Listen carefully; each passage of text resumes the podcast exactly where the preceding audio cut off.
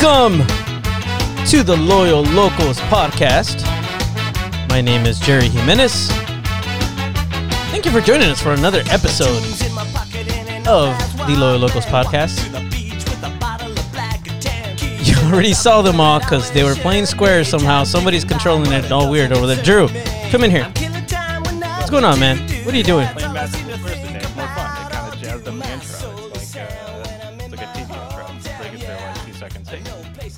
I mean, I guess that's okay. It, it, it's not a surprise. We have a special guest today, so it's all good. Hello, everybody.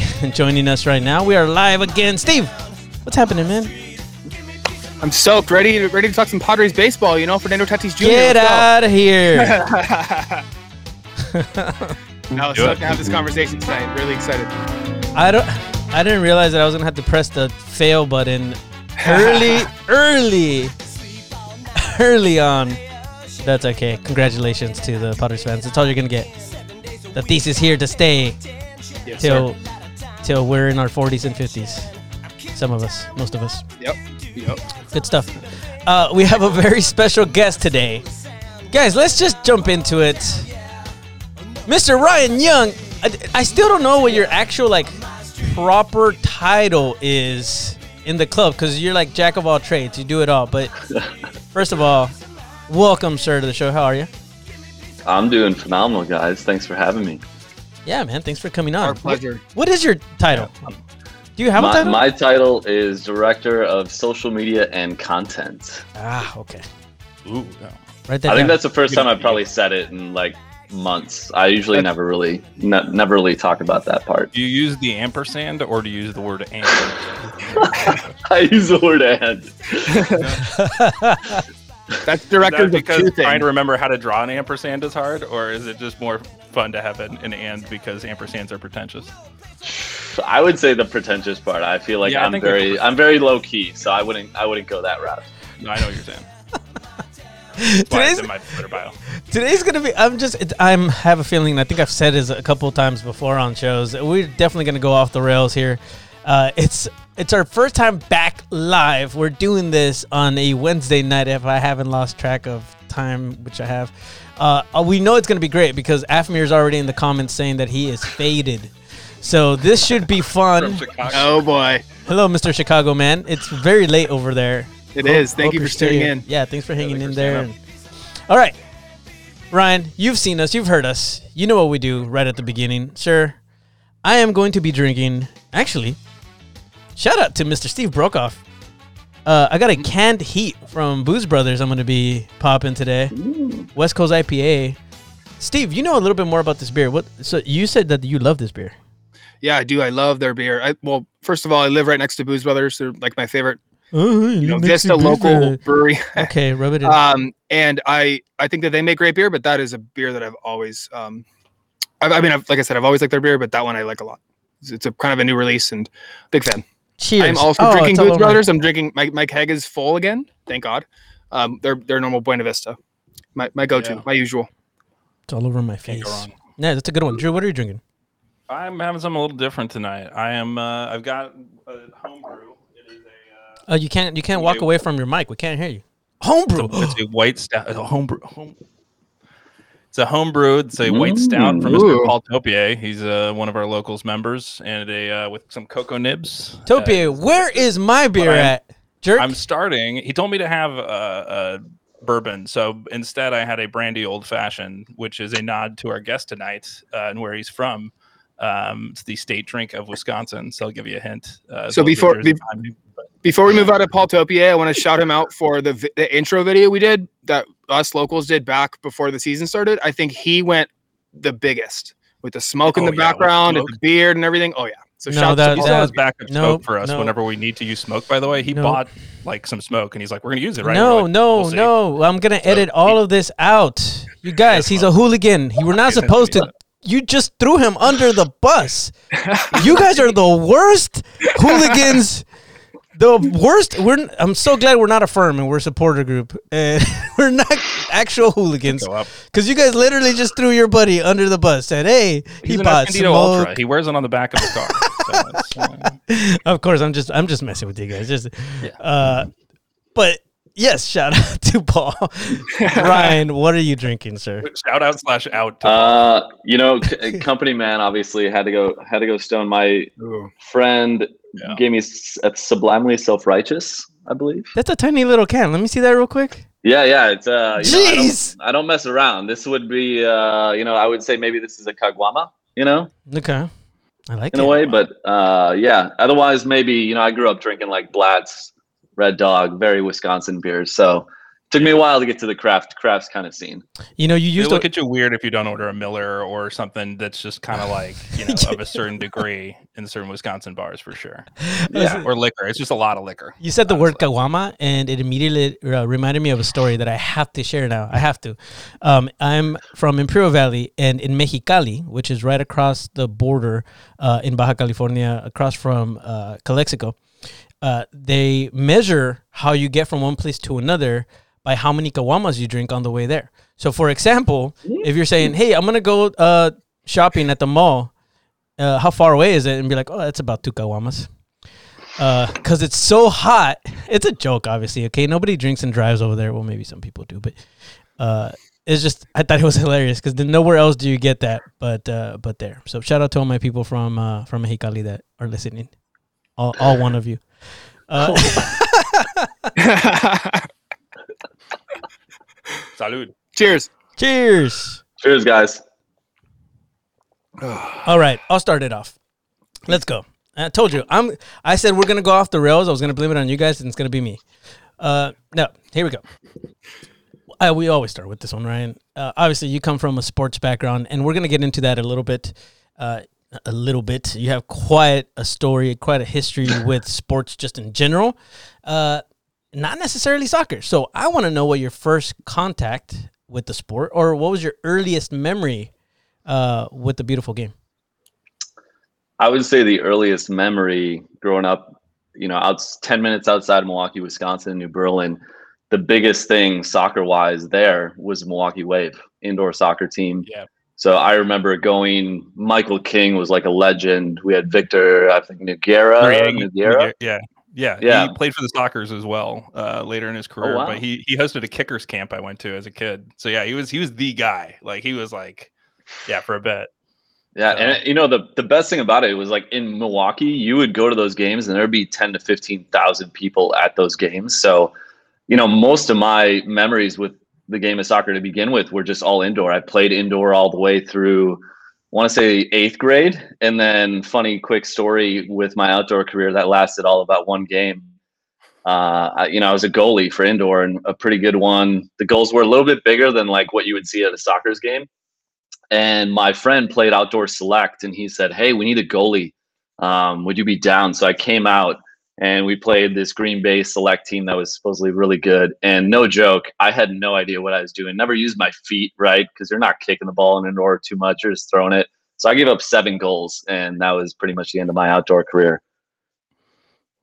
Wow, that was yeah, so, what they call a soccer touchdown uh, in certain Yeah. circles. That's pretty cool though, Yeah, that's- because yeah, obviously for indoor right now, if you guys don't follow, and you should, because it's not very difficult at this point. MASL is very much still trying to survive this, you know, this crazy world that we're living in. This pandemic has really hurt the MASL.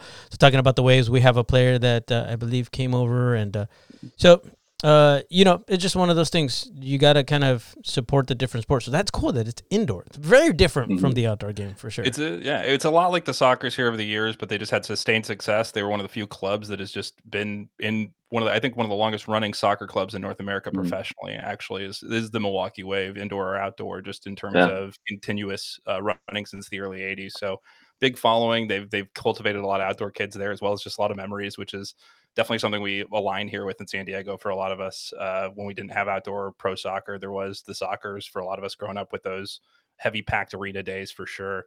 Uh, that I recall that was some of my earliest tangible memories in the sports arena for sure. So uh, both places. Uh, now they got the black turf, which is pretty cool. So if you do check out the games, Mm.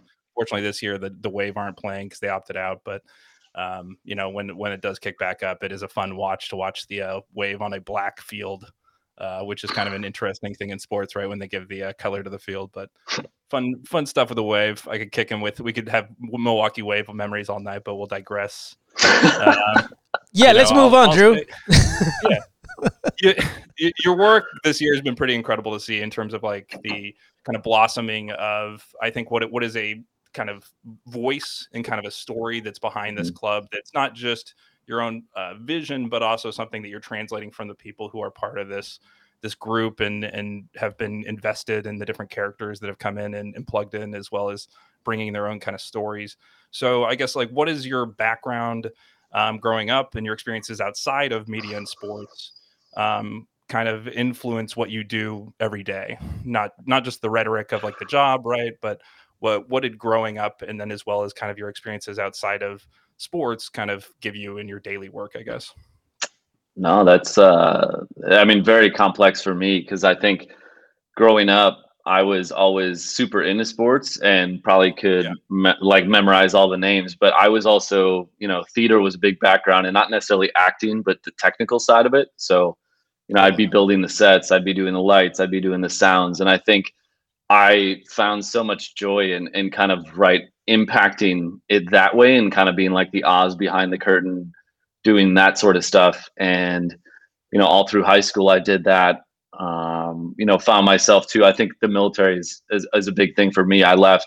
I was going to experimental film school in Milwaukee. If you don't know what experimental film school is, uh, it's very bizarre. It's not anything you're probably seeing on on you know Hollywood type film, and I didn't know that. Um, I you know I grew up on a lot of just regular yeah. cinema, and, and so my first year at film school, I was going like, what the heck am I getting myself into? Which school um, going to? I was going to UW Milwaukee. Yeah, I went to UW Milwaukee. So I did that program too. So there's a there's what they call poetic filmmaking kids, which is a very weird uh, thing. There's Russian films that did a lot of this, but they're essentially no, nonsensical stories. They don't actually go anywhere. There's no plot point, but you watch for an hour and a half just some person living their life in some weird dreary town in the middle of Eastern Europe and that's the story and like you're supposed to write a paper on it. so like you just really have a very different view and prism of kind of what film is coming through that school that is very different than a lot of even like traditional film schools which is cool but it is it is a whole different side of film if you're ever curious called poetic filmmaking it's just like really odd stuff but i really appreciate kind of I, I think some of that playing into obviously the way that you've put in some of the documentary stuff here for sure yeah yeah, so I mean, a lot of a lot of what I found myself more interested in was the documentary style filmmaking. Um, you know, I've always been somebody that's just really enjoyed authentic people that aren't afraid to show their true selves, and you know, so I think that was a, a big, you know, that leaks into what I do now, and I think you know, it's also you know supported by the people that I work with, Jesse Beltran, all the way up the chain. You know, Landon Donovan obviously plays a huge impact on allowing us to do it that way. You know, I think earning the respect there. But you know, going going back and just kind of highlighting certain key things. Um, you know, I worked for the school district cable access station, and you know, that's basically just hey, film. You know, school board meetings, and I remember asking my boss, and this was still in the VHS days, and I said, hey, do you mind if I film high school sports? I'll bring my buddy. He'll do the commentary, and we'll make these broadcasts out of the games. You know, so we we would. I remember we were doing women's basketball because that was the first coach that allowed us to really film, and we started doing them for one of the high schools. And, and in West Allis, Wisconsin, there's two high schools. There's Central and Hale, and all of a sudden. All these coaches started asking. They're like, "Hey, why don't you ever come out and film our games?" You know, so it's funny. We would film these games. I would go, you know, to work at like midnight, edit them all together because obviously, you know, we didn't have the means to record anything live and you know we'd have these commercials we'd film you know me and my buddy that i grew up with would film these like uh like we would just dress up as a band and do like lip syncing videos and like make that the commercial just like really weird stuff. Um yeah. you know kind we got to get our hands on some of that. We gotta find I'm, that I'm stuff. already oh, researching. I'm we gotta right find now. it. There's a picture that i can I, I can find. I actually think it might oh yeah. I'm not want to plug my instagram but i think if you see me in a wig a red wig um, and like jeans. It's with a microphone. That's that's an image from one of those like little commercial bits we did. But uh, you know, like I had a lot of free reign to to do it, and you know that was something that I think to this day that I'm, you know, it's okay. I, I don't mind being embarrassed, and I think that's why I encourage a lot of things, you know, that you guys are seeing and the other fans are seeing with loyal socials, like I just encourage guys to be themselves. You know, we, you know, Jesse Beltran and I talk a lot about like not having a script. We don't give guys the questions before we ask them. Uh, not even Landon Donovan. So it's like we're just kind of being like, hey, we just want to capture you in the moment, and we just like asking the real questions that we feel people are gonna really resonate with, but at the same time, like showcase those guys for themselves. Because I think, you know, especially in the athlete world or really anything, like too often we're maybe we're not encouraged to just be ourselves, you know, because like we're not maybe comfortable that or we're not used to seeing ourselves on camera. And I think that's a little bit of the fun. You know, I think that was extra kick-started when I was in the infantry. Um, I was part of the 101st Airborne for shoot almost five years, and you know that's that's a world where you're just seeing raw, authentic people that just don't care. They're, you know, like unapologetic. You know, I know that's a popular word, but uh, that was really, really a unique experience for me because I, you know, was a suburb kid outside of Milwaukee growing up, and you know, so I never really met too many people, you know, outside of my own little little bubble, and I was meeting, you know, friends from Micronesia, like people that weren't weren't even from our country that were serving just so they could get their citizenship here. So I think you know a, a mix of experiences for me uh, and then since i've been out you know that would be another 100 year podcast uh, to go over all the stops i've been at. But uh, you know like i've i've lived in i think about 10 states in the last shoot like 14 years and i think each one of them even if they were so brief you know some as brief as three four months like I, I took something from it i love to be a sponge i love to connect with people as much as an introvert that i can be uh, it seems like I, I just love listening. I love just kind of, you know, gathering information. Uh, and that way it kind of all bleeds into to what we do right now with loyal social. I think the one thing I think is unique is, you know, you guys have a big influence. I say you guys as the fans, like in seeing or, like I guess in making us focus on the things you guys want to see. You know, whether it's the players you guys resonate with, um, you know, a lot of it's just dictated that way. It's no, it's no one person kind of dictating, hey, we're going to do this. Um, it's calculated, but also like very, very on the fly, very kind of, and it mirrors a little bit of my life. I've just kind of lived it very adventurously and just kind of on the whim. Nothing's really overwhelmed me. And I'm just like, hey, yeah, let's go do that. Yeah, that's rad. Um, so you kind of started telling your story about going through theater, being interested in sports, filming, high high school, whatever. Can you kind of tell your story from that point to now? Give a you know overview. It's a big question, but kind of summarize how you got from you know editing films through midnight to the place you're at today? Uh, yeah, I think a lot of it would be, you know, when I, I would say just ending when I got out of the military, you know, mm-hmm. I went down to University of Tampa, uh, you know, went to, there was a sport management degree, but that was in the day and age of unpaid internships. And even those doors were closed. I remember I met with, uh, actually, I think he's the athletic director at USD now, but he was once at South Florida Oh, cool. And I don't think he remembers this. I actually haven't been able to talk to him, but he was probably one of the best people that was just straight up. And he goes, Ryan, I love that you're in the military. That's great. But he goes, you know, no one's going to care about that if you want to work in sports. Like you have to work in sports, you have to get experience. And, you know, like, you know, you're told in the military, hey, that's going to look good. That's going to open up doors. And, you know, I, I maybe didn't see as many doors open because of that, but that, that didn't hurt my feelings. And I think from there, I volunteered everything from a karate championship in Polk County and dressing up as a inflatable parrot to you know then landing like signature signature internships. My first one was Houston Astros. I worked for their Urban Youth Academy, and it was basically going to um, you know very predominantly African American neighborhood to try and get those kids to embrace baseball, whether it was playing, whether it was seeing the other sides that they could work in the game. Uh, you know, and from there, I worked in arena football. Was the first job I got that I worked in media, and my boss quit three weeks into the job, and our president at the time goes, "Hey, do you want to be our media relations coordinator?" And I was like, "Yeah, let's do it." Uh, you know, so I. It's funny, I and you know from there it's like a lot of the relationships, and you know I had media relationships that ended up kind of getting me the job to be a media relations intern at the White Sox. Uh, you know, from there I was talking to a media member who knew an owner as part of the minority group for then AAA Fresno Grizzlies. And I told him I was interviewing there, and he goes, I know one of the owners. I'll put in a good word. Uh, you know, and that was like sort of I, I I never like to be the guy that name drops or play that play that kind of like corporate mm-hmm. game, but I understood that to get to where I wanted to go, you know, not only do you need to take chances, but you needed to create like really valuable relationships. Uh, you know, because I think early in my career, I just kind of had the mentality of like, screw it. You know, I think I, you know, probably burned some bridges just because I was trying to operate at a level that like I only understood. And, you know, from I would say like navigating here, you know, two major stops for me that helped, especially on the social media end. I was uh, social media coordinator for New York Mets, and that was the first time I ever, like, from a day to day perspective, worked in social media 100%.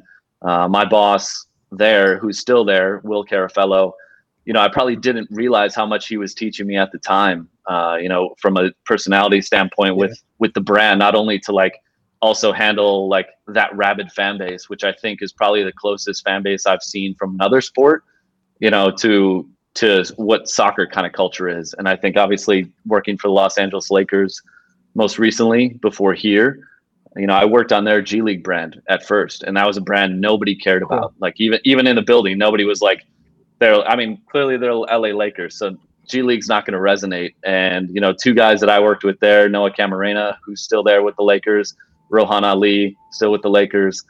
Like it was almost like us three amigos working with our coaches and players, and we turned that into a brand that I truly feel people care about. And now, you know, it's almost like this cool, energetic side of the Lakers type brand. And that was the first time where I think I realized, like, oh, we can turn something nobody cares about and almost shouldn't care about into something that's like alive and this cool machine. And I, you know, from there's been stuff in between that, uh, but that's kind of what led me. You know, I wouldn't have the context to get this job with the Loyal if I wasn't in the basketball circle because I was able to meet some people that had worked here and connected with them. And you know, I was coming out here to freelance originally, and then came here full time in June when we had the restart of the season. So. Um, I yeah, that. I see Afmir uh, commented, and he, the first project I ever worked on was when he got the that tattoo. And I'd never been to Mexico, and it was like that was one of the coolest. That, yeah, that was the coolest experience. Like I think that's cool. that's when I noticed that this this team and this city was like, oh, this is different. This could be something that really can build into a special thing. I reached out to my family over there, and they all said that you were welcome back whenever you wanted to. So don't be. Don't be well, that's good. That's good. you got, A's, A's on your report card, I guess. you know, we kind of skipped over, and thank you for making our jobs just this is just too easy uh, because you're kind of taking us through your story in such a way where yeah, great. it's easy for me to to take it back a little bit, uh, which is I think we're getting ahead a little bit of ourselves, uh, Sergeant. But you were, and thank you for your service. You were in the military for uh, was that four years? Uh, yeah, four and a, four and a half. So Army Infantry, 101st Airborne. Thank you for your service, sir. We appreciate you. you. Obviously, here in San Diego, it is something that we very much respect. Um, and, and and again, thank you to everybody that's listening that is in in uh, military as well. Your next beer's on me, sir. There you go, sir. All Appreciate right. that. Um, and and you know, you mentioned going into sports and military. You were thinking, yeah, this is gonna make it. You know, where some doors will be open, but it wasn't as easy. But that's such a crazy list, man. I mean, we're going through, and you're mentioning Lakers. You're talking about South Bay Lakers, right? And then you went into the Los Angeles Lakers, the the main team. Uh, you were with the Broncos at one point. Uh, you were with the Sparks. You were again. You mentioned the Mets. You were with, uh, I believe. Did you meet uh, Jesse uh, working with Grizzlies? Yeah. So I, you know, I know I listened to the episode you guys had with him, but if people didn't hear that, Jesse Beltran, who's my boss, I met him when I was a media relations coordinator at the Grizzlies. He was in radio at the time, but working our game days. So me and him would connect, and he was always I'd come into work and he'd be just sitting at the press box desk watching Atlanta Braves games on his phone, and I was like, "This is so random. Like, how is this guy a Braves fan?" You know. But like, yeah, that's where we connected, stayed in touch. Always knew him and his family wanted to, you know, get closer to Orange County. So him and I have just always connected on, you know, if I've been at a job and we've been looking for somebody, I've always been like, "Hey, man, like this is open. We should apply or come come in." So, yeah, him and I have known each other now. Shoot, eight years. Wow. Oh, that's awesome. Well, you see, and that's as you mentioned, you know, building those relationships is really important. And I think for the sport of of soccer, just in general, and, and our club as well, in order for us to get to the point where we can be at, is we need it's it's like we say it over and over. It's it's one by one. As we talk to each other in person, we meet each other. Hey, have you ever gone to a game? No, and and let's bring you and let um let me buy you a beer, and that's how you kind of grow. And building those relationships is how you advance and, and you have such a cool and crazy list of, of places that you've worked at i know that there's going to be a lot of things maybe that you can uh, answer to this but uh, even if it's just one that sticks out in your mind. I'm very interested in finding out uh, maybe out of one of these teams something that you're you've taken that you're using now uh, in in what you're creating for San Diego Loyal. Something that you learned that maybe you hadn't really noticed before in in sports and you're just like huh that's really cool and then you've brought that with you everywhere that you go and now that you're here with san diego loyal even more so mm-hmm. uh, i would say i would point to my good friend rohan ali and he's you know he was in the bubble with the lakers but when i got there it was funny uh, everybody i hadn't met him he was on a, some trip i think he was in india at the time but uh, for people that knew him and were getting to know me they were like you two guys are never going to get along like you guys are such oil and water. Really? And and we met and I think, you know, like at that time I was new to the Lakers and I felt like the need to prove myself and Rohan had been there a previous year with with the G League team. They were the LA D-Fenders at the time and when we were rebranding South Bay Lakers at that time.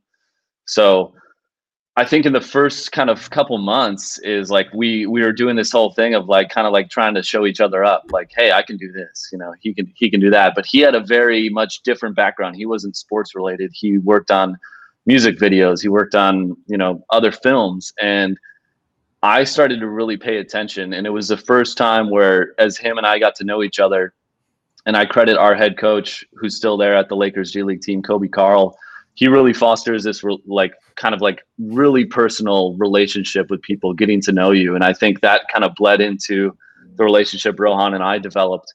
And i found myself in year two just being like this guy is so much like light years better than me at taking photos taking video.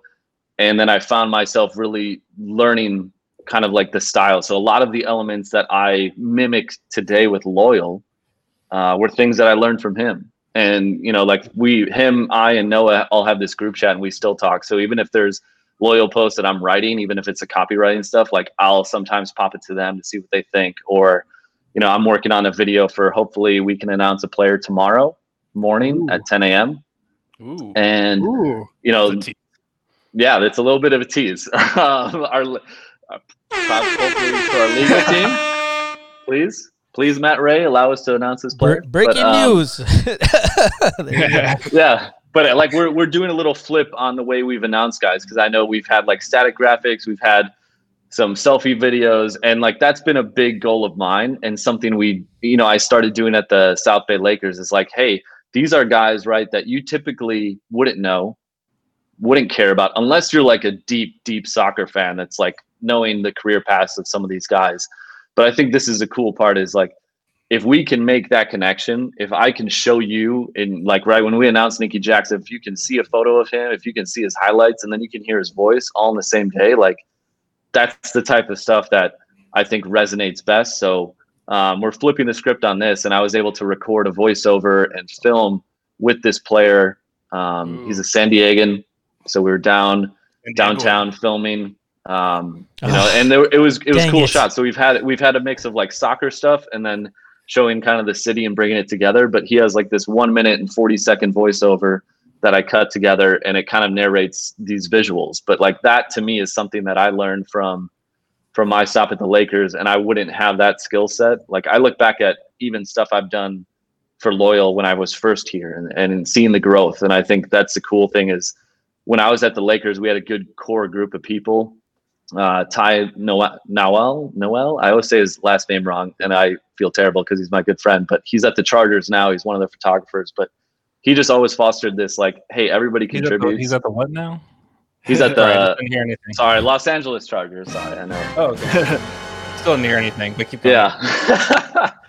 but uh, you know, like I think that's the, the cool part is like that was the first time I'd ever been in a social media group where everybody was like kind of like challenge each other to get better, but also like in such a great, great manner. Like I think a lot of times, um, you know, we see this with a lot of our jobs, but like sometimes we're not supporting each other. Sometimes it's like, hey, look at me.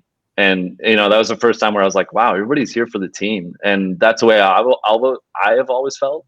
Um, and I think that's something that I wanted to bring here to Loyal is like, hey, this this team is, and knowing what the city's been through, and I know about you know one one hundredth of what you guys have all gone through as, as San Diego sports fans. But I think being sensitive to that and also being like, hey, this needs to be a team that if we make content, it needs to really resonate. Like if you if you don't watch something and it doesn't like give you goosebumps, like then then we need to go back to the drawing board and figure out something. Because if we're not kind of creating that emotional attachment to what we're doing, um, you know, like to me, we're not going to get to where we want to be with this team, with this fan base, Yeah. and yeah, without without having that Lakers experience, without having my you know friend Ro- Rohan, Noah, Ty, you know, Josh. There's there's plenty of names to list. Like That's awesome. I probably wouldn't be where I am today. It's I mean it's That's- Hollywood, man. You're looking at Los Angeles, but I, I really want really quickly wanted to say I said dang it for those of you that were like, why is he saying dang it? The moment you said San Diego, because I was hoping that you were gonna say he's from Argentina, because I do have some clips set up and like I pretty much already edited some footage of Messi and with like, but with the loyal jersey. But I guess I guess that's not him, but that's fine. That's fine. Keep going, Jerry. I love, I love that. I love how that's taken off though. Like Yeah, I oh, love yeah. all the Messi chatter. I'm I'm about Oh, it. it's, it's just gonna. Thanks for the increase, you graphic. as- Thanks as for the beautiful graphics, too. by the way, Ryan. Sorry. and then, we, and then we and then we keep giving job easy. Ricardo crap because he's like, you know, oh, I want Neymar. Okay, Yeah. Brazilian. Anytime you friend, can get right? You that don't know each reaction other. Out of Ricardo though, I'm all for. I know, I, I I know. like I like breaking the corporate Ricardo mold. That's my favorite thing. Yeah, getting the eye roll for sure. well, and and most often our calls with him are after working hours, right? So we get to break that a lot. We you know we get after hours That's Ricardo true. a lot, which is Yeah, great. Like That's we, true. we just try and get the steam to pop out, Yeah. and then it just flows out, and then you can So you- kind of let it all out. Yeah. So you, so you mm-hmm. talk Lakers a lot, and so I'm I'm really interested in how you kind of see your role, and you know, especially this past season, going from like this the biggest basketball team in the in the world, right? Social media producer for the biggest basketball team in the world, to a USL championship club, and not to diminish, you know, who we are and what we're about. I, I think it, what's really important with USL is to be realistic with who you are. That's you know, Mhm. we are who we are, and we should embrace that and love who we are. Um, so how do you like view going from like at Lakers to at San Diego Loyal to especially through a pandemic season where you couldn't even have fans in the stands, you know? Yeah, it was. Uh, I guess like so. I'll just tell you what the HR person at the Lakers told me. She said I'm the only person to quit in the organization twice. Um, Wow. but uh, you know, like it's no hard feelings. I love my time there, but there was a lot of uh, turnover uh, Sure. with the core group that we were at. So when I, you know, when I was first introduced to this team, it was more like this is this is my wheelhouse. My most fun Cool. before that was working for the Fresno Grizzlies, and you know, like again, like I think you have a little more, you have a lot more creative freedom, uh, less red tape to go through, Mm.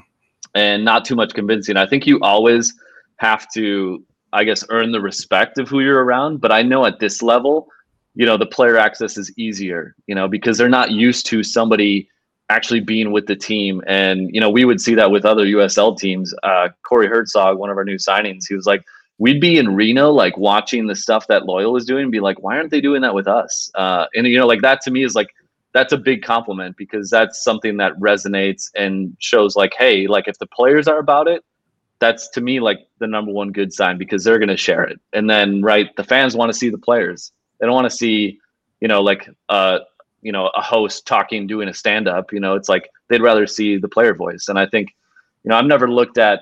Uh, I will agree with you because Warren Smith, our president, will always yell at me for calling us minor league soccer.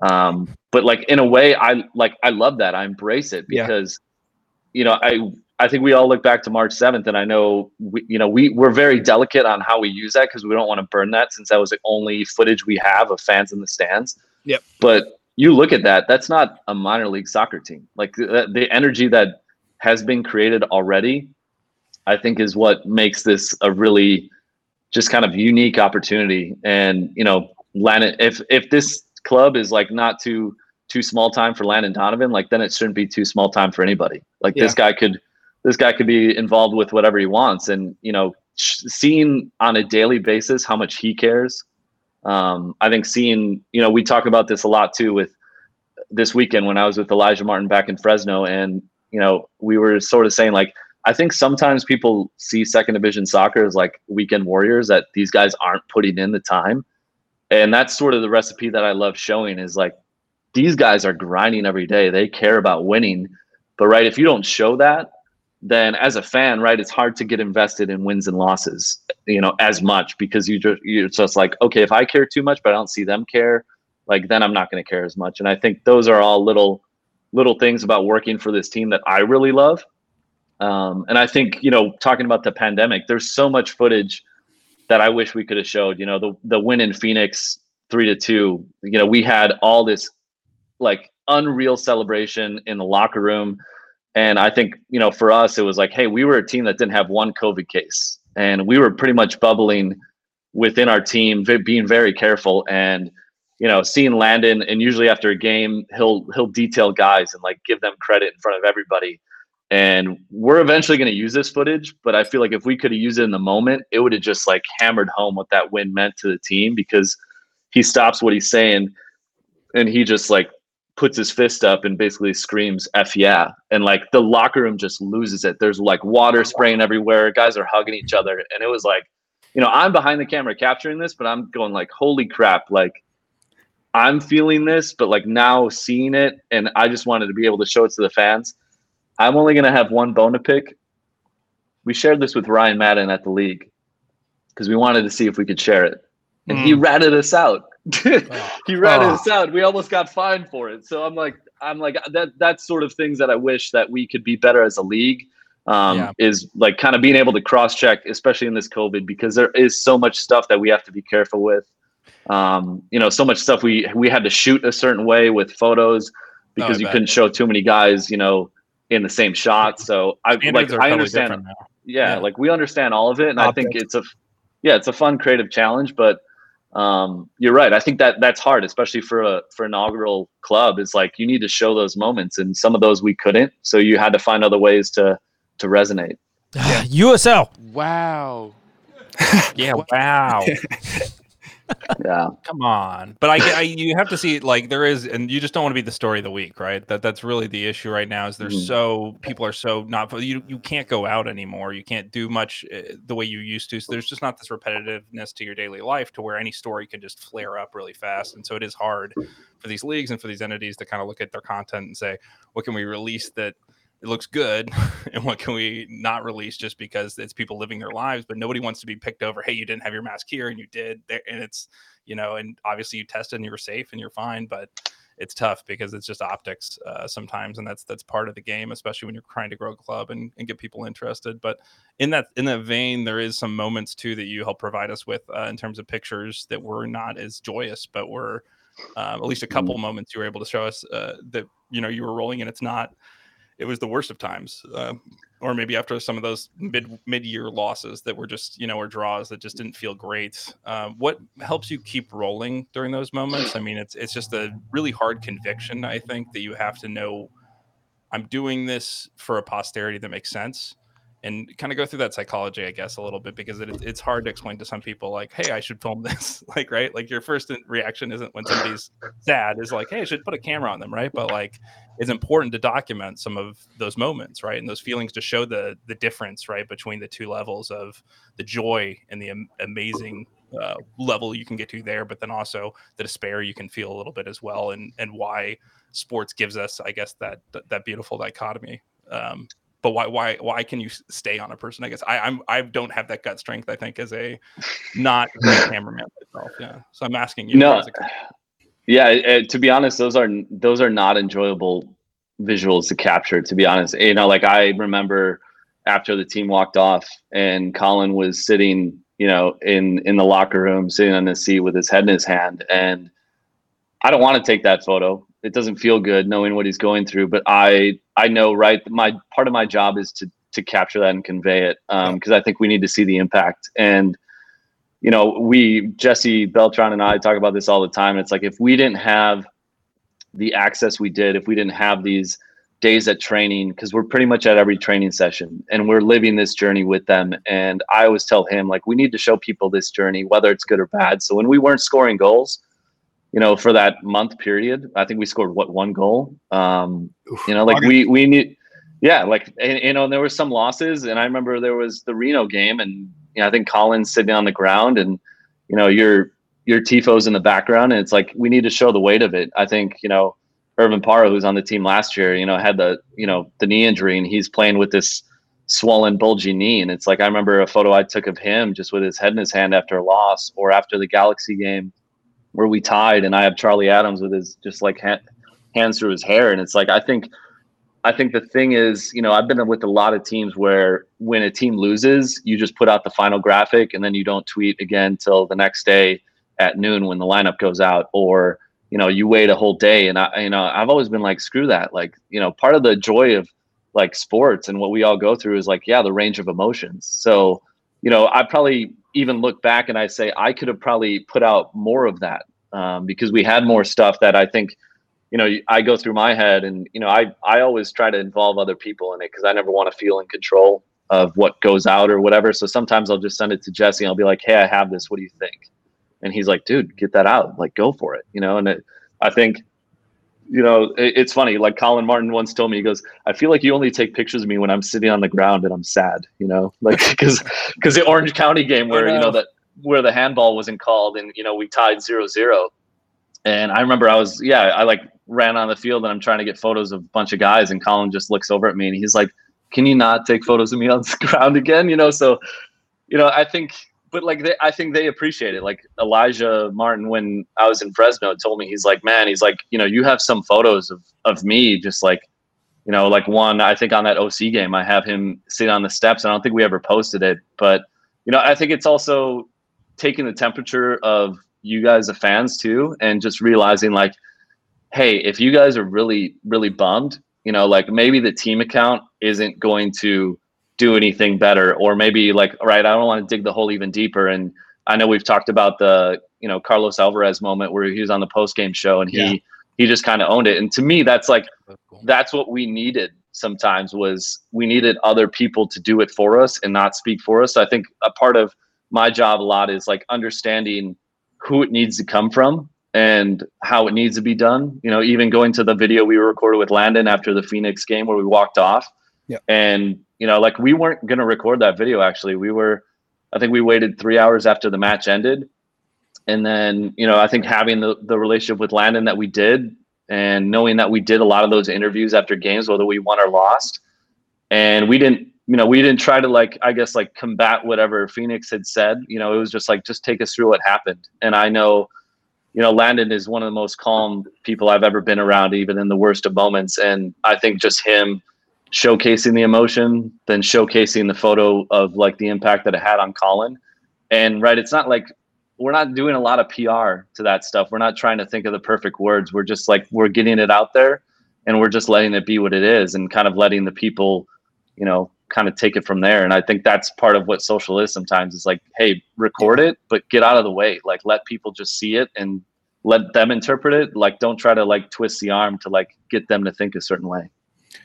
Yeah, and I think that's really important. Like you mentioned, you mentioned a couple times, and you said it's an easy word to say, and it's it's so popular now. But authenticity, like, you know, I don't feel like the what's coming from the club social or, or the videos that you guys do or the interviews are filtered. Like, I don't feel like you guys are like sitting there editing and being like, oh, well, this wasn't a good answer, and not, you know, we shouldn't put that out there. Like, you're just giving them, you're just giving us what what the players and what the coaches are saying and what's happening in training. Like, that all matters. You know, it, I, I feel like I get to know these these people better, especially through this year where we're all just staring at screens, right?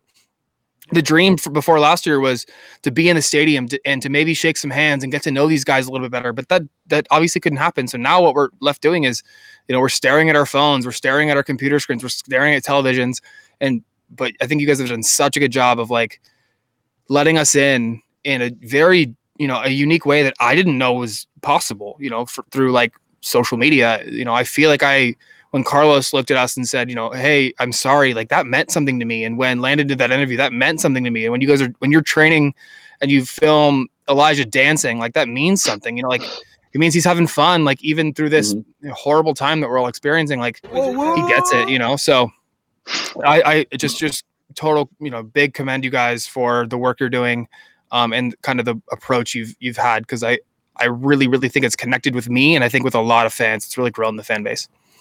No, I, I appreciate that, and I think the only yeah. thing that we can say is like you know I think what we what we try to do too is we experiment. Um, you know, like sometimes I think for me being around a soccer team a whole year was it was a learning experience. So I'm you know half the time at training I'm sometimes I'm just watching because I go like hey like what's the story here? What can we showcase to the fans yeah. that like resonates right what what the guys are actually going through and you know i think i look back now and i see like man there's a lot more opportunities for us to do even more. And it doesn't need to be this you know awesome cinematic thing. Like i would love that right? Like we need to we we need to have those moments where it feels larger than life but we also just need to have more of those moments where we just bring you guys in and showcase i i guess more of the guys um personalities and maybe just the you know select few that I look back and where I was like, okay, we leaned into these guys, but like I'd rather showcase everybody, um, no matter if they're right, like camera shy or not. You know, I was gonna say kind of selfishly before I forget. Um, any audios, uh, like good snippets that you have, you know, in, in three, four, five seconds, send them over my way, Ryan. Really Perfect. appreciate it. CC, Um, Jerry, yeah. Jerry, a minute. Yeah. What you? I, you know what? I will do that now as I edit. I'll just like if I have a good clip, I'll just be like, hey, Send it to Jerry, me. boom, right Yep. here. Yep. Hell yeah. just have to There we go. more soccer plays. You just have to make more soccer plays, bro. Uh, listen, um, before we move forward, I'm gonna give you a little bit of a break, man, uh, because talking about storytelling and being real and being truthful about what's happening uh, within the club. Guess what? Somebody's actually telling our story too. Our good Yeah. friend, Mr. John Cross, who is fantastic and has been working on soccer shorts uh, for a long, long time. Please go follow him, support him. He has a Patreon set up. However, he is working on a documentary of the first year of the local supporter group. It's basically the how this started, this craziness that you're all a part of, right? And Forever Loyal Year One is going to be released, I believe, in April. Is his goal as of right now? Make sure you go and follow him. He sent us a little bit of a request, and of course, we are very happy to oblige. I'm gonna try to break it down. It's it's a lot. Thanks uh, so much, uh, but it's just it's ridiculous cross. But uh, I'll go through it. it is uh, he's asking for shots, pictures, videos mainly. If you have video of uh, a few different events, so like election day, uh, the gathering at the Tavern and Bowl uh, in 2018 during Measure E. If you have any footage from that and Soccer City and, and all of that, uh, please send it our Speaking way. of days you didn't want to put a camera on. There you go. Yeah, there you go.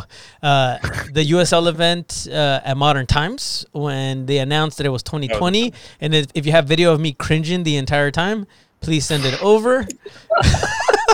if you have any videos, if you were there at the name death match when we named the locals and the locals uh, won, thanks to my beautiful voiceover, because you know that's what it was, Steve. But uh, if you have any videos of that, send it over. Uh, I'm just joking. That's, it's No, no, really. You made it. Go it was and probably go, armpit sweat of me. So and yeah, check it out. It was just But, like- yeah, anyone that don't involve me. It's great. It was, It was, hot in that room. There was a lot of people. It was, me. great. It's me using my bedroom. It was using me using my bedroom voice. That's, that Yeah, did it. Jerry's. Jerry's. Uh, the the crest and down. color reveal also. All right, keep it going, guys. Uh, crest and color reveal at the courtyard. If you have uh, footage of that, please send it over. There's a lot of specifics. I'm not gonna break those down, but just like literally, just send everything over and whatever. Uh, you know he can use, he will use. So please, uh, you know, help build this. Uh, this is like a there was community. like lots of soccer people in the last two years. It's- It's Yeah. kind of the, the, the general. it- The scrimmage you're a- too. The scrimmage at the FC Dallas, uh, or sorry, as I said, Yes. Elite Training Center in Chula Vista against FC Dallas, Specifically. where we won 1-0, by the way. Yeah. Yeah. So if you are a member, we should we will email this out uh, via newsletter. So Oh, uh, then perfect, you can reply. You can reply to the email even better. and uh, with anything or you know text us, hit us on Instagram or Twitter, anything like that. Yeah, he's Um, asking for we a lot wanna of make sure we get and- John as much access as possible to the footage that he desires because what he is doing is incredible. He's doing a ton of work. Um, it, if you do not support him on Patreon and you desire to, please look him up on Patreon because um, he is putting a lot of hours into this, and we could not thank him enough. Yeah, So, if yeah, you're Ryan, if you're Ryan not knows most of it him, goes into the editing, right? It's Oh yeah, it's an just- it- yeah. No, Yeah. I, I give props to him. I've I've seen a little bit of the It's clips that you guys that you guys shared. I'm I'm really pumped because I think some of this too is is pre me coming here. So I think I'm I'm kind of looking forward to seeing kind of the context to a lot of stuff. yeah, the prequels. The uh, Mhm. this is a good yeah, stuff. there's uh, there's no It's lava, there's no lightsabers, but it's pretty good prequel. Uh, there's no Jar Jar Binks either, although maybe people think I'm the Jar Jar Binks. Misa want to move on to the next section. Drew, but send the- to send to John at John is bigpinedigital.com. really, uh, put that on there. Put that on. Put that? that on the screen. He just sent the the email to send it to. yes. Uh, put that on. Put that on. Uh, John at Put bigpinedigital.com.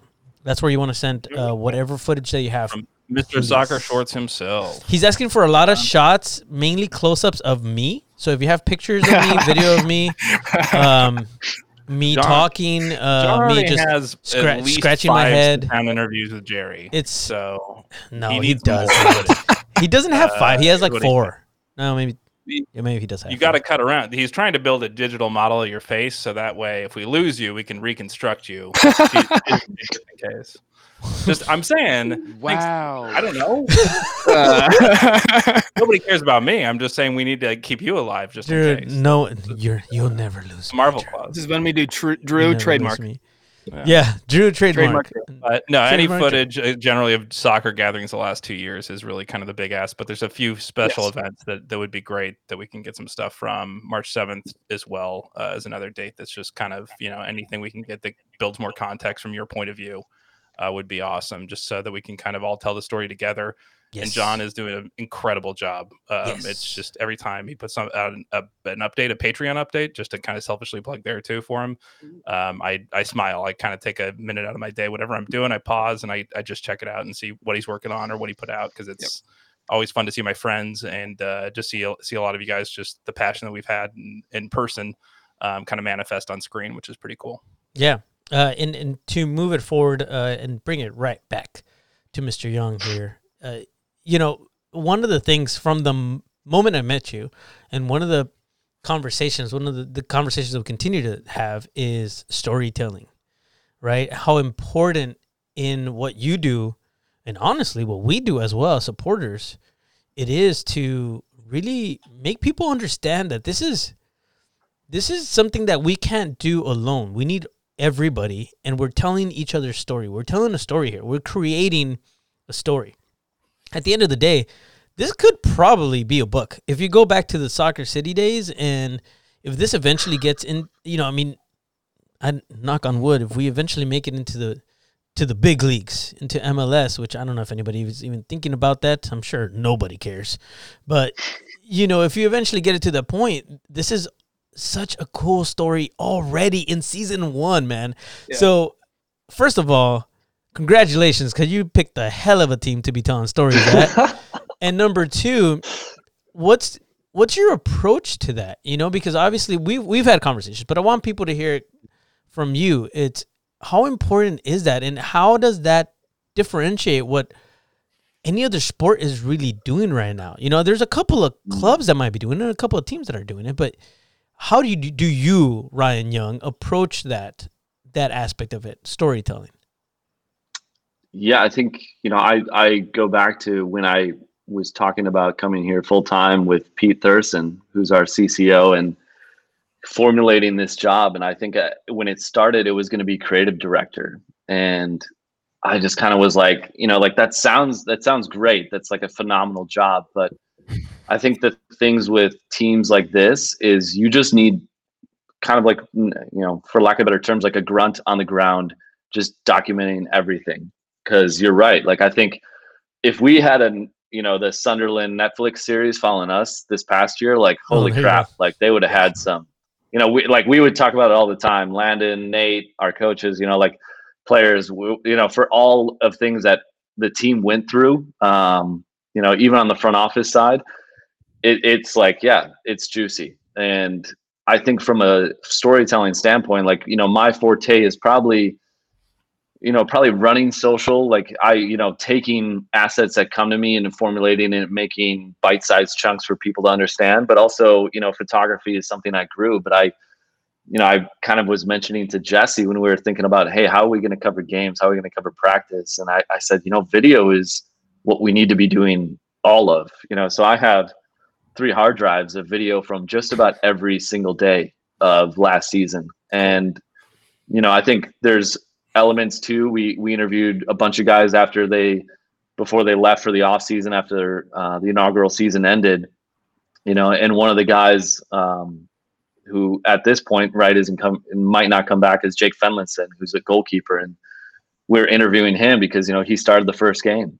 You know, and then the other one of the other signature games, he's he came in for John Kempin, who got injured and had to play the last crazy 20, 30 minutes of the Phoenix Yeah. game. And yeah, Yeah, and you know, like, and that's right. That's a tough conversation to be able to have with the coaches. Maybe sometimes where you know we don't know if Jake's coming back. They want to be respectful to him. But you know, from my standpoint, I go, you know, he played a role in a really big piece of this story. So I, I want to talk to him. You know, because getting his thoughts of like, yeah, hey, you know, and, and I remember like even raw moments where he's like, I've in my entire career, even youth, I've never come into a game for injury. So he's like, yeah, when when I came in, it was like, oh my god, you know. And then wow. you know when you have two thousand Phoenix Rising supporters behind you, that's intimidating. You know, like I, I understand why that's a really really intense place to play, and that was one you know one eighth filled, and you know I think sometimes it's the you have to have some uncomfortable conversations with people to get them to maybe trust you to understand that you know nate miller loves to tell me hey i give this guy an inch he takes a mile. Um, and you know it, it, i try to be respectful. I think i've really learned when to take a step out of a room uh, when it comes to the team but also when to hey if i'm taking a photo hey this you know what this moment needs video. So i flip to video. And I think the best thing that we can do as a club is take our own egos out of just about everything we do and understand what the bigger picture is. Because, you know, I look back at teams, you know, that I worked for with the Mets in 2016. You know, we went to the wild card, and you know, like I wish we had more video and documentation of that. You know, because like that's a story that you can tell even nowadays that's going to yeah. resonate with Mets fans. And I think, you know, I'm thinking five, ten years down the road that if somebody comes to Loyal and says, "Hey," do you have any video from the first year? And I'm just like, where do you want, where do you want me to mail these hard drives? Like I got them. and I think, I think that's the cool part is like, like my skill set is only maybe going to take it so far, but somebody else could do something, you know, with the stuff that I shot and be like, Hey, I can make something out of this. I think, you know, when it comes okay. to storytelling, yeah. you know, we're, we're trying to do as good of a job with the bandwidth that we have in the moment. Uh, you know, but then, you know, during the off season, you know, uh, I know schedule release. Hopefully, we get a schedule in about two weeks. Uh, but part of the schedule release stuff that we're thinking is, you know, we want to take. Uh, well, I can't say that because then we'd ruin the surprise.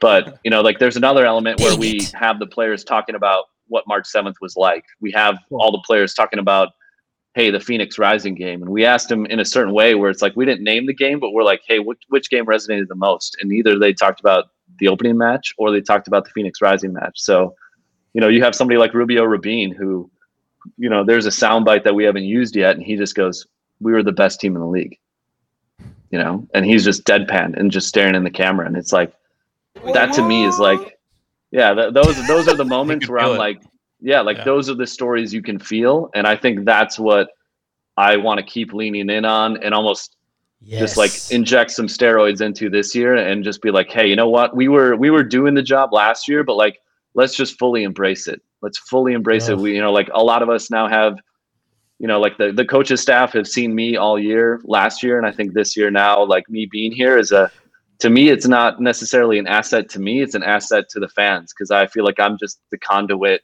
to showcase what the team is doing. And I think now having that trust, you know, with a lot of the returners, Ben, Ben Spencer being one of them, like we had a conversation and I just asked him, I said, How comfortable do you feel from last year to this year? And he's like, Light years, light years. Wow. Not only from a mental standpoint, but a physical standpoint. And like you're feeling this energy, um, you know, from some of these informal workouts that guys are doing. And I'm able to talk to them. And I'm just like, I haven't been around this type of feeling before with teams, you know. And I think, you know, we saw a lot of special stuff in year one, and year two is going to be like I know the expectations are high, right? This is a championship level like aspiration team, but I think from a from a story standpoint, I think everybody's kind of embraced it. Like, yeah, let's sh- let's show everything. Dude, one of the like I have to mention it, it, we have to see, we have to see it from Spencer. Uh, but anyways, uh, with all the footage that you were talking about, right? Just a little. I mean, just just hear me out here. Hear me out, real quick, mm-hmm. real quick. Um, let me see if I can play it here, real quick. From the brilliant mind of Ryan Young and San Diego Loyal. Dude, you can totally do a Netflix original on just this club. oh, we, we definitely. I mean, our owner Andrew, I think you know Pete. I think is is kind of trumpeting that kind of too the energy to try and get that. I know they've spoken to people. A local company that we worked with last year, Paradigm, I know was was in talks where they they could film too. Love those guys. Um, yeah, they're they're phenomenal. But I think I don't see why not, especially knowing what this club obviously is resonating now globally. You know, like I think that's the one thing that right we're all dealing with now is you know we went from we doubled our follower count on on a lot of platforms overnight so we have a lot of Yeah. fans that really don't know anything else other than what that night was about and i think that's right now that kind of the feeling that we're trying to figure out is like how do you satisfy san diegans which are the most important but also now these global eyes of people that are now tuned into this team because they they go like wow a sports team's actually actually like standing up for stuff like this so i think that's that's the storyline in year two that i think we're you know we're going to have to constantly experiment with because you know some of those people tend tend to just uh, unfollow you when they're when they're like okay you're now posting all this stuff like eh okay we're out of here Yeah. Yeah. It's it's a it's kind of a different story to kind of talk with in terms of who you're bringing in and and what you're trying to essentially say as a story, right? It's it's what are we building towards? What what's the kind of roles in the story um, that are kind of different different based on this year versus last year for sure. And I think as you said with Ben, like the the players are are almost more used to it now, and it's it is tough with um, I watched it with uh, one of my clubs, Tottenham, with the uh, the Amazon documentary, and they said they Mm. just had cameras everywhere, and there's so much footage they'll never show because they know at discretion, right? You're only seeing literally a tip of the iceberg. Really, there's always so much footage you can't, um, and that's true with any. I'm sure sure with John, even with our documentary, uh, any of my interviews, right, are, are part of that footage you can't show. But the You should just do a whole film on Nate Miller, is what it sounds like, because he loves that. yeah, that's As- what. I'm saying.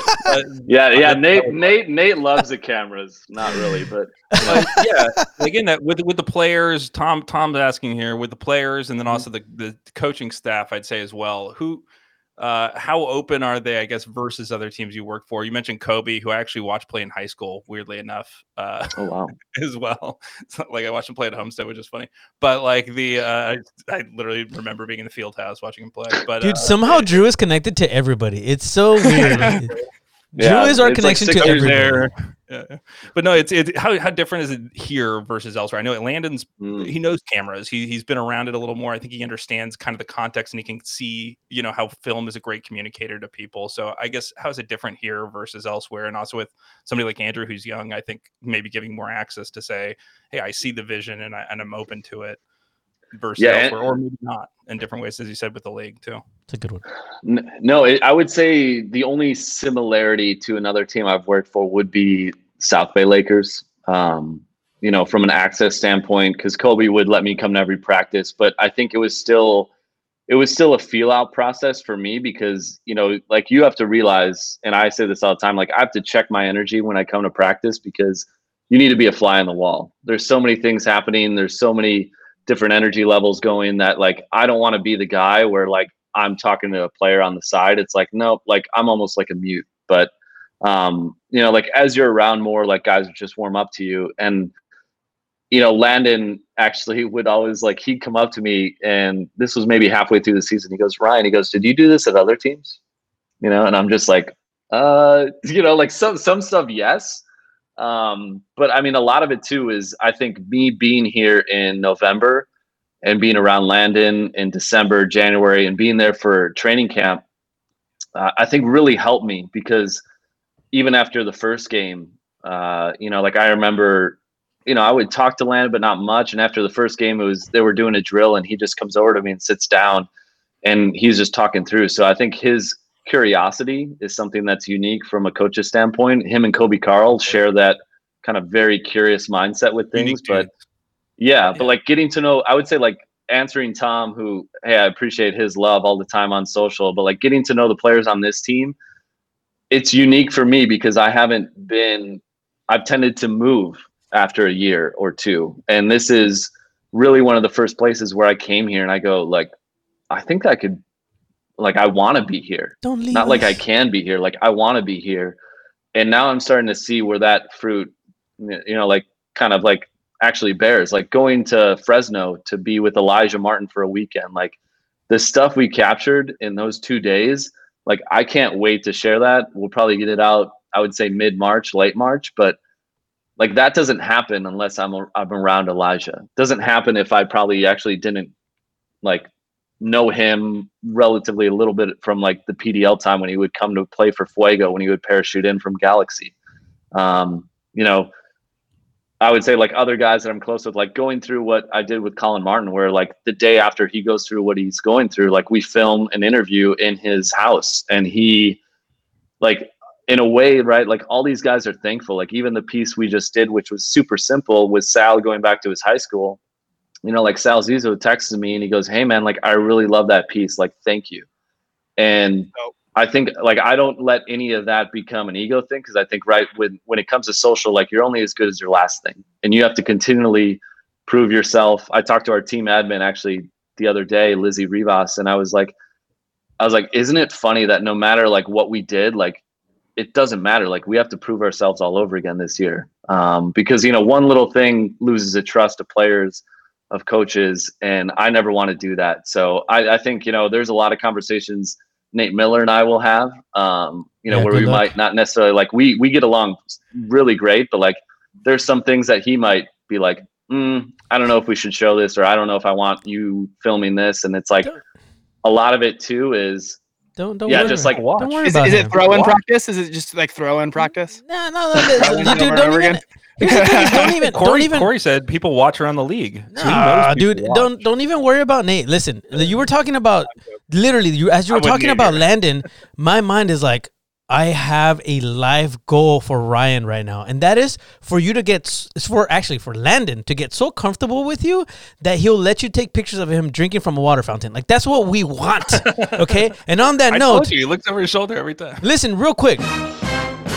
If you see me leave, it's because I'm running out of beer. Okay, I just wanted to throw that out there. Sorry, left. Steve. Go ahead, man. I'm just no. So, um, you you you talked Landon, and I I'm interested in like how that happens with uh you know you said you're training a fly on the wall but then you also have a lot of footage where he's like mic'd up like how does that conversation happen like do you like just one day show up at training and be like hey landon today i want to mic you up like or is it like way ahead of time like do you give him warning do you not like I, am just really interested in like the nuance there you know no that's I, I love kind of unpacking because i think some of the fun stuff is like letting you guys in on like how certain content comes about yeah so totally so my miking up landon i think you know the we waited probably till mm, I want to say when Rubio was there. So it was like months in because I, mm-hmm. I was like, you know what, I want I want him to feel like he has a couple months of being a being a manager and just kind of like taking a step back. But I I knew that was important to show. Like, hey, closing the chapter of him the player, showing him that him the coach. And I think once he started to see the things we were doing, um, you know, and, and a lot of it's like, hey, you know, a lot of those guys, especially Landon, go like, okay, we're giving you this access, but what are you doing with it? Like, are you creating stuff that's resonating? And you know, that's why I'm always grateful to fans who who comment and share it because I think without that, like, that's a huge factor in probably me getting to do a lot other stuff. You know, the Matt yeah. Hall mic'd up, uh, convincing him was that not was easy. Right. Yeah, he did. He did not yeah. want to do it, and it's funny. We put that out, and him and the other goalkeepers go, uh, we thought we were, you were going to show like much more technical like parts of the workout, and I was like, no, like we don't no. care like, about people, that like, stuff. People don't want to see the technical side; they want to see like yeah. you. Yeah. So, so I mean, Lan- I, like Landon's great. Like a lot of times, I'll go up to him and he'll just say, "Hey," like he'll point me to a time during practice that he thinks it's going to be worthwhile, where he feels he's going to be more vocal, maybe um, because he'll even say last year, like he really was observing a lot. He just wanted to take it all in. Yeah. And even, you know, even at these some informal workouts that we're doing with Loyal Select, um, he's a lot more vocal. And so at, at a Loyal Select workout, I think we had some 05s that they were looking at. And I said, I said, hey, I said, we got to mic you up for one of these. Cause like for, for us to show you and what you're doing with these kids, like, like I think this would be fantastic content that people would love because right like seeing you work with you know a 13 14 15 year old kid like you know they might not necessarily know your playing career but like yeah their parents do and this is like this is super intriguing and i think it also just is like to your point too is like i don't have the video skills to do a lot of animation stuff and make stuff look super super cool so it's like my my wheelhouse is like oh wow i'm noticing you're doing something really unique that i think fans would like like hey let's just turn that around let me put a mic on you. Um, so I think you, we'll see a lot more, hopefully, mic'd up stuff. Like we didn't we didn't mic up Nate Miller. Nate Miller would be great. Probably have to bleep out some expletives, but Oh, um, oh, you know, like he he's he, no, like in a good way. He's, he's a fiery guy. I love his passion, but like I think to me that's something that during the practice kind of week, you know, because we always say like the content within the game, like only lives so much, and to me, it's almost more important to what do we do when the whistle blows on the end of the game to the next game. Like we we need to have elements that really really kind of hit people in the chest and go like, oh wow, like I connected to that. Dude, you're Yeah. good, you're good, man. You know what you should do is uh, hit me up. I'll show you After Effects, Adobe After Effects. Uh, my buddy recently told me about it, and uh, so I'll, I'll teach you how to use fun. it. Uh, you know, and and so you'll learn some graphics. I mean, I, I'll do that for you just because I like you, right? I appreciate. it. I'm just kidding. one You guys, I just wait, just real quick. I'm just joking because literally I asked that of Ryan, and he said, "Go to After Effects." That's what everybody uses. Cause he forgot. Look, he's just, he's like, oh dang. So I yeah, because I was like, hey, I'm trying to Oh, animate something. He's like. I don't know anything about animation, but my friends use After Effects. I was like, okay, I'm gonna do this. Yeah, remember. Can- wait, can we talk? Can we talk about your least favorite thing from this year? And it, it sort of has to do with this. Oh, we can. Yes. Oh, that thing. sorry, Steve, to, to jack your time right now because uh, yeah, no, it's fine. I'm- Please. Hey, no, we're- no, no. just but, topic. Like I, I like talking about lifting the veil. And Let's it- go. It's just not. It's not a No, long one hundred story. percent. But, We're open. but I think you know, like that. That was something where, right? Like we hear about it. That was really important to Stone. Um, and I think internally we had conversations, and even I, not being as connected into soccer, and I was like, turning the logo upside down. I don't know if that would like go over well anywhere, but you know, sometimes it's like, hey, you gotta well, take the lemons and make lemonade. But like, uh, so I didn't see those jerseys until I showed up at the field at 3 p.m. before the match. hold on. I was going- hold on, hold on. Before you move on, and, and hold that thought. Hmm. I'm sorry. I hate to interrupt you, but we cannot No. move on. You just called it a logo. It's a crest. I know, I know it's a crest. No, no, go ahead. Thank you. Sorry. sorry. Um, it's a crest. I mean, I mean, Crest. if we want to have that conversation, because a lot of people are going to be listening to this and be like, "What is going on?" and and that's like the level of like pickiness that I'm at. So I want to make sure that For people are aware of it. So I'm setting the scene for you, Ryan. But yes, go ahead. yeah. We got so, flame um, from Danny over there. Yeah. Oh, yeah. Our boy Danny, who's coming in. But so, so I get to the field, and this is the first time I've seen the actual kits, and I'm like, oh, great. Like, how do we? We're gonna have to do something with this because in this day and age, you just can't let, you just like can't call attention to it and then just let it show up on broadcast because people are gonna be like, what the heck, you know? So the idea would have been if we had fans in the stands to make it kind of like lean into the whole minor league kind of vibe of theme nights and make it like a Stranger Things upside down.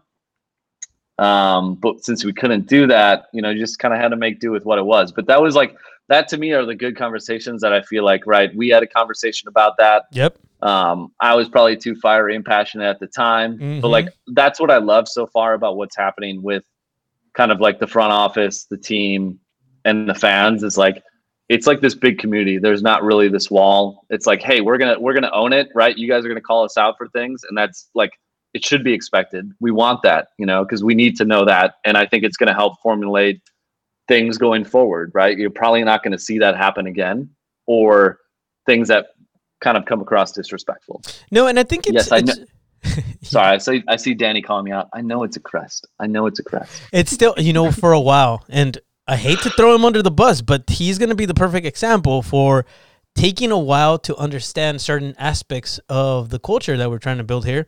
Ricardo called it a logo for the longest time. I would get on him That took some so. Oh, and now he's at the point where he's Just calling other people Bull, out. so- If he hears logo, he'll say it's a Where, crest. where it is a logo. But To be fair, Red Bulls is the logo. Yep. That's d- absolutely correct. There you go. Uh, when it comes to the Red Bulls, that is a logo. But for us, we, I mean, as supporters, we're trying to build a family, right? And in being a family, all families have a crest, right? And that we can all kind of rally behind. And so for Energy Drink FC, that's right, Nick. I just saw that pop up. Uh, like it's we really just we have a respect for it that's very difficult but it might and i understand it but we also have to have those conversations and that's why i appreciate you so much ryan because we can have those conversations with the club right? And you've seen it and you'll hear people say oh i don't i don't agree with it. That's okay. You still have those conversations. You may, you're always going to disagree. You're you have family members that you're probably like i don't i don't want to go have thanksgiving with them because i hate them. We uh, disagree on everything. But that's how you grow and these are the people that you love and this this is how it becomes what it needs to be is by everybody adding into it. And so i'm bringing things into this that maybe other people aren't used to and i push those things and the moment that i get a pushback let's listen okay what are you bringing let's make this san diego and that's what i Yep. think is so cool about this with what you're doing ryan and and also with bringing danny in as well which i kind of want to bring up because he he showed up danny's gonna bring an aspect of storytelling. He's coming from a background, which shout out to Kayla, uh, who's over there right now, who's fantastic, and I followed her for years. So he's coming also from that background of storytelling and from doing these sorts of things, and so he's gonna say some stuff that you guys are never gonna be able to catch. Oh, look at that! Yeah, Drew just pulled out a Timbers jersey. Uh, that's beautiful, and and so I mean, you know, it's one of those things that you have to just kind of have a conversation about. So I appreciate you, Ryan. I just want to make sure that you know that. And I, we've had enough conversations where I think you know that. I think you know how much I love what you do and how much I've learned from you and, and, and what the club is doing.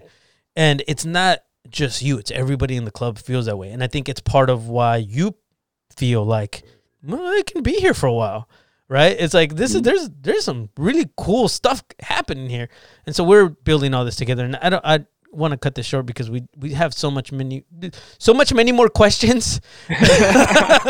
We're we're I know I, I cut I cut Steve off, which I, I No, apologize. no, I you're fine. dude, no, it, it- this is and they cut me No. off all the time, Ryan. You're fine. Uh, Steve, Steve, go ahead. What?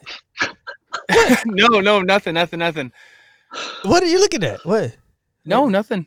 No, nothing. you cut me off No, I, all the I time. love your experience. Steve. I love what you bring here. I love the the attitude that you've brought. okay. thank Um, I, I I love like the personality. Oh, that's on the Ryan. Sorry. Twitter, you Okay, know, go ahead. the um, like the Mexican, you know, the taco shop question, and Mm. it just brings like this personality. You feel like you're talking to somebody, and I, we kind of talked about with Jesse about this too. Um, but I, I I just I think there's such a like, you know, you interact with the social. It's not this like account that, like you said earlier, just tweets like final scores and lineups and oh here's where to find these ads and go shop at Sprouts. Like there's somebody behind that, and that matters you know like there's it, you guys are like oh yeah i'm gonna go there like it, it puts like a person to the to the to the team and somebody to um kind of interact with it I, I really really love that i love to see that so bravo again No, th- and th- thank you. And I think you know, like when it comes to right sponsor content, because it is important, right? Because Yep. You know, like the term "keeping the lights on" is They something pay the we hear, bills. you know, like I've heard everywhere. Um, you know, but like I think what we have tried to do, and we're still kind of like formulating our perfect scenario of that. And one idea we had was, you know, I was I was filming with the player we're going to announce tomorrow, and was kind enough to cook dinner for me after we filmed. And oh rad and he was like how cool would it be right? Like we have we have chosen foods we have sprouts we have stone. Like after a game this this coming year say it's a saturday game and we get the guy that scores a game winning goal and it's like i go there monday to his place and we sort of have like a kitchen table chat you know he maybe he's cooking and it's topical right? Like it's topical for the fans because they get to like be almost like brought into that player's house we're talking through a like a moment that people are going to want to go inside his brain to hear about but then we can naturally bring in you know chosen if he's like cooking a meal and they're using avocado oil and it's not so like kind of like corporate feel to it. It's just like hey this is like these are partners. They're the fabric of like who we want to be partnered with but it's done in a way that's like from an engagement standpoint it like it makes sense for the fans and it makes sense for them because right like no partner wants to see a post go out and get like one retweet and five likes. Like they'd rather see something where we go like hey look at all the comments on this. Look at the fans. Like we had we had it naturally in there. And maybe there's some giveaway aspects to that too. It's so about soccer even, but Yeah. they're they're engaging, right? And that's that's the big Yeah. part is even if it's about soccer and not their product at first,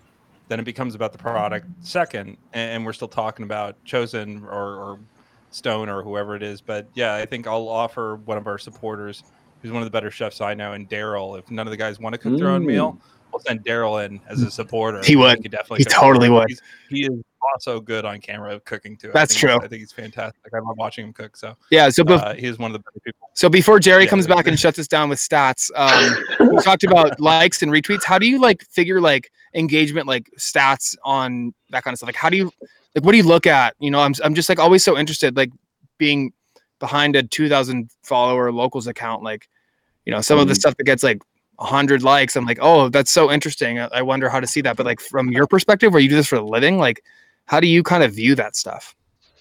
Ah, you know, I try not to let it weigh on Right. the brain too much because, right, it's it's like it's a bad place to sit. Um, you know, like I would say, my boss at the Mets, Will Carafello, he said, formulate a post and only look for one goal. Either somebody's going to retweet it, they're going to like it, or they're going to click on a link.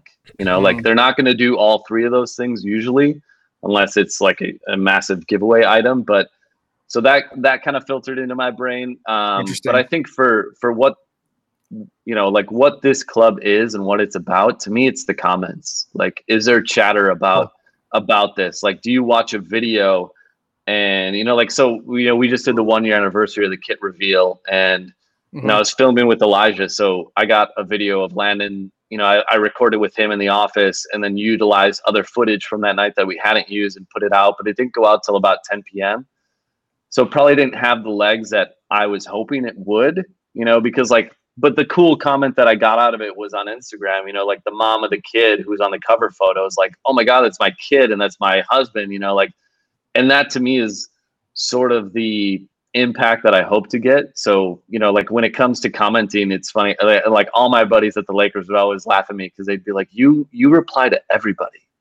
And I'm like, yeah. I was like, cause I know what it feels like to speak to an account. And, you know, I'm not, I'm to throw shade to my hometown Milwaukee Brewers. Like, they just like blow my mind because they should be a team that interacts with everybody in that community, knowing the impact it would have on people, and they don't.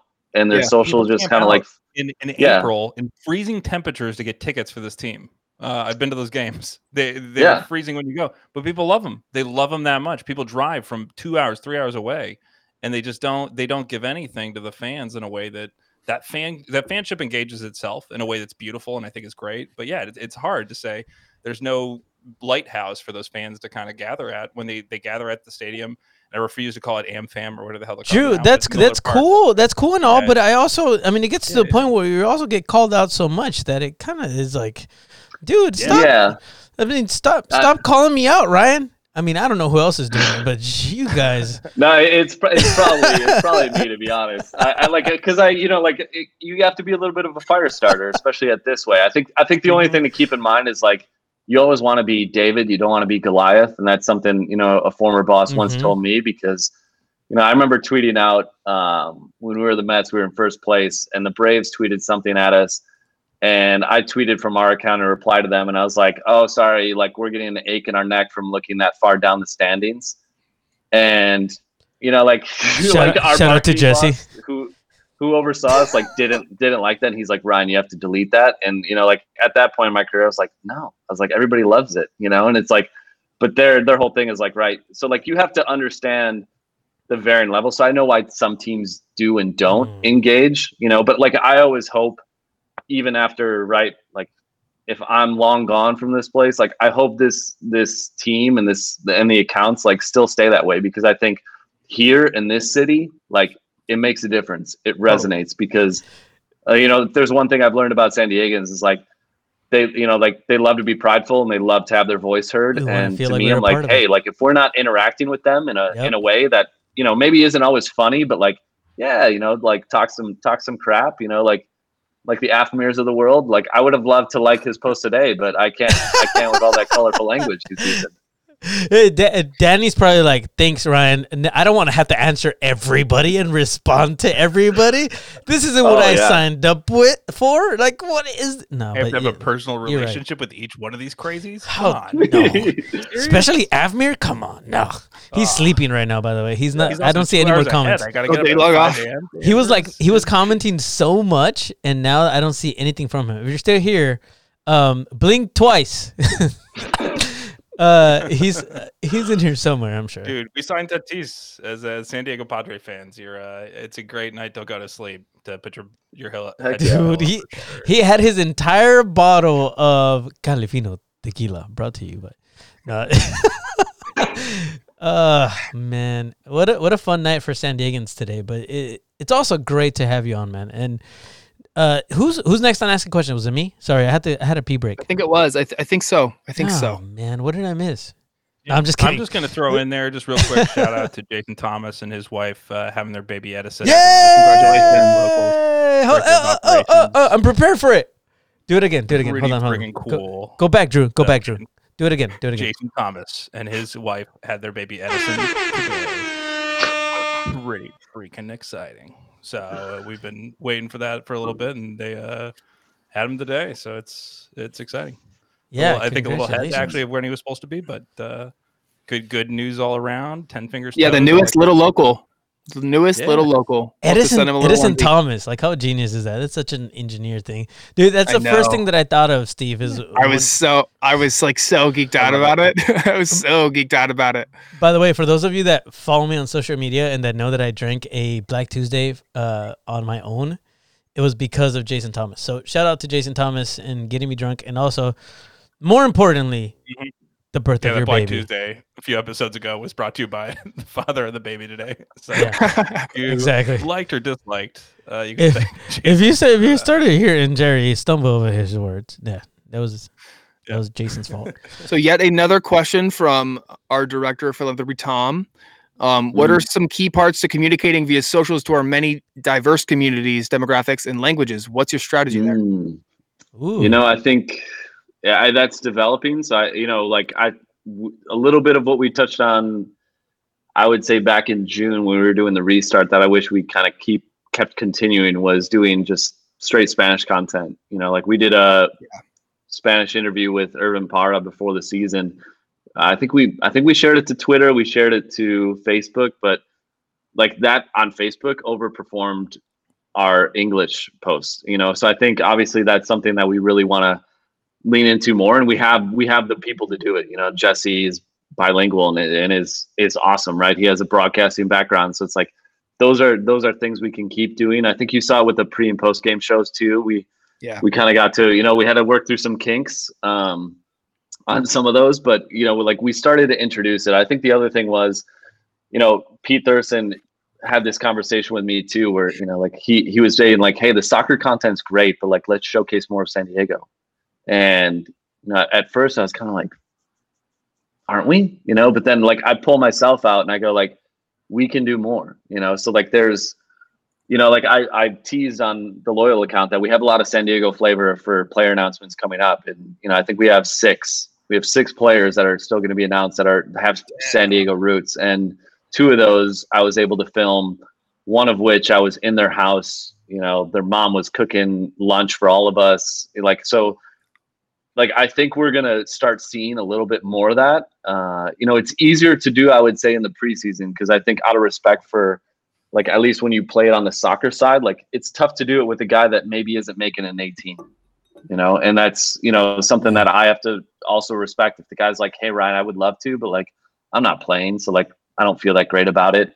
Um, you know, there's a lot of community initiatives that you know so many people in our front office have been working really hard on the last three months that really kind of you know go into the military aspect go into you know like even south of the border stuff. So i think you're going to see it. I think the one thing that you know there's a lot of pressure internally for us to kind of like get these things out there and, and have them. And i think you know what i what i tell a lot of people is like hey i know we're we're putting the pressure on ourselves to do it but like let's just make sure like it's good and it, it has the impact that we all want because i know we want it to have an impact we know we want to be other places uh, you know i think from my standpoint you know doing the um, you know uh, shout out to travis for designing the leal shirt you know for dia de los muertos um, Always shouts to Travis. Hey, always. good accent Yeah. too. By the Yes. way, that was good. like half our podcast. Thank you. Duolingo, So, like, it- Duolingo's so, working. You know, but like something that we learned is, you know, when I when Irvin Parra was announced, we went to Chicano Park, you know, and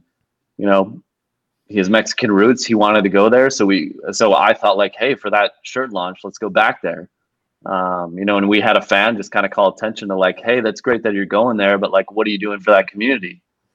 And I, you know, like to me, I'm like, hey, you know, like I don't mind the call outs. Like I know a lot of people go like, oh, hey, like that's not the way to do it. And I'm like, hey, with digital, it's like there's no there's no right or wrong way to do it. Like you're just being yeah. called out, you know. And I guess for me, like wanting to shoot there, like, and it's I went there the day right? before. It's feedback. Yeah, it's it's great feedback. And yeah, for me, I'll say about there specifically. Go ahead, Ryan, and then I'll. No, I was just gonna say, like for me, I I love showcasing that area of San Diego because I feel like, right, as a white guy, like mm-hmm. I'm sure there's plenty of white people in San Diego that have no idea about Chicano Park and the beauty of it and the stories behind it. And we were there, we were really respectful. And we would even like when we were there with Austin and Charlie, like there were people coming up to us, like telling us about the paintings there. And for somebody like Charlie Adams, who's from, you know, like across the pond, it's like he would have never had that experience if not for going there. And to me, like we're better off for him experiencing that part of San Diego and for other people seeing that we're showcasing that. And that's where I was. But like it's also not wrong. Should we be doing something for that area? Absolutely. And you know, Jesse Beltran, shouts out to him. You know, we did a donation for I believe the food bank, um, you know, in that area in Barrio Logan. But you know, like that doesn't mean that hey, wash our hands, we did something, we're done. Like I think that I think the community initiatives that our front office is working on are very like like very much like wanting to be like in it, not just doing these one off, okay, we we worked with you, now we're moving on to the next thing. So you know, but that's a lot of pressure. To, I think even the, sure even the flip side of that is is really rad that like Charlie doing that stuff in Chicano Park, like doesn't he feel more ingrained in the community than he feels better putting that crest oh, on when he puts the kit on to represent San Diego, right? So like it mm-hmm. benefits everybody for everybody to get more involved in all the different aspects of what San Diego represents because it's so diverse. It's just it's insane. Yeah. As so the, what I was going to say the, about Chicano Park oh, specifically, oh, sorry, was that the club and uh, then these guys they oh, are, are, are yeah, talking shout. about doing something possibly in Chicano Park that might be very, very special as well. So the club is not done there. They are definitely investigating and, and trying to work there. And I think Landon's speaking to the Chicano Council uh, mm-hmm. uh, of San Diego as well shortly uh, soon. So th- there's a lot of ongoing development there to try and not just talk, you know, and, and shoot there and, and, and show, but also try and ingrain and, and find a way to make what is a sport that is very close to Chicano people. Uh, something you know, Jerry, I'll I'll let you kind of go after this, but the, the sport that's really important there that that have a home in the park as well, uh, where there's basketball courts and other courts, but trying to find other space for that too. So. Uh, the club is definitely uh, involved and there's conversations ongoing and a lot of different stuff as somebody who's seen what that park can do to bring people in who haven't been there before uh, it's pretty pretty special mm-hmm. A 100% and i have to say that as the um, i guess as the token brown guy of the show that you know it's, yeah. it's just really important for us to understand that first of all you know there's a big community that hasn't really been reached um, i think that the club knows it and um, you know duolingo that's a start uh, for you white people uh, uh, sorry. Can I get just, goalie uh, lessons from uh, Where did that too? come from, dude? That's crazy. Look, free Spanish, Spanish lessons for Ryan. Oh, and the goal. Uh, what'd you say, Ryan? Goal goalkeeper lessons too. Yeah, can I get goalkeeper lessons as oh, well? you don't want this. no, you don't want this. Shout out to our buddies, our good Shout friends Chiva and, and Tony. yeah. yeah, Chivas and Tony over at Two Balls and a Mic. Uh, we love you guys. Uh, but no, it's absolutely true, and I think it kind of brings us to, you know, a good point to to stop the pot. However, because because we're like well over our time. Ryan, can you hang out with us for a little bit after this? Yeah, absolutely. Okay, absolutely. cool. So Let's what we're gonna do for those of you that are still live and want to hang out, we're gonna keep it going. However, if you're in audio and just listening, this is the end. All right, we're gonna end it, but not really. We're gonna come right back. That's what we're gonna do. So you're gonna see us not really leave the screen. I'm just gonna basically say goodbye to everybody, and that's it. So if you're still here, hang out. We're still gonna keep it going. Um, but for audio purposes, because bandwidth is expensive, we're just gonna say uh, after goodbye hours. to everybody. This is after hours. Yeah, I, I, have done this before. Yes, you uh, have. but uh, no, man, we really appreciate you hanging out with us. Last time I gave everybody a like last thought. I'm not gonna do that this time because you guys took too darn like long. like, like literally, minutes. I said, "Hey, so um, and right at about an hour, and Give us an two hours later, mile. yeah. So I'm not doing that this time. Listen, thank you guys for hanging out with us. For all of you that have been listening, we love y'all. We'll see you at the next time. If you want to see the rest of this, you can probably go on YouTube. Uh, but for Mr. Steve Brokaw, for Mr. Drew Steck, and for Mr. Ryan Young, this has been the Loyal Locals podcast. See y'all next time.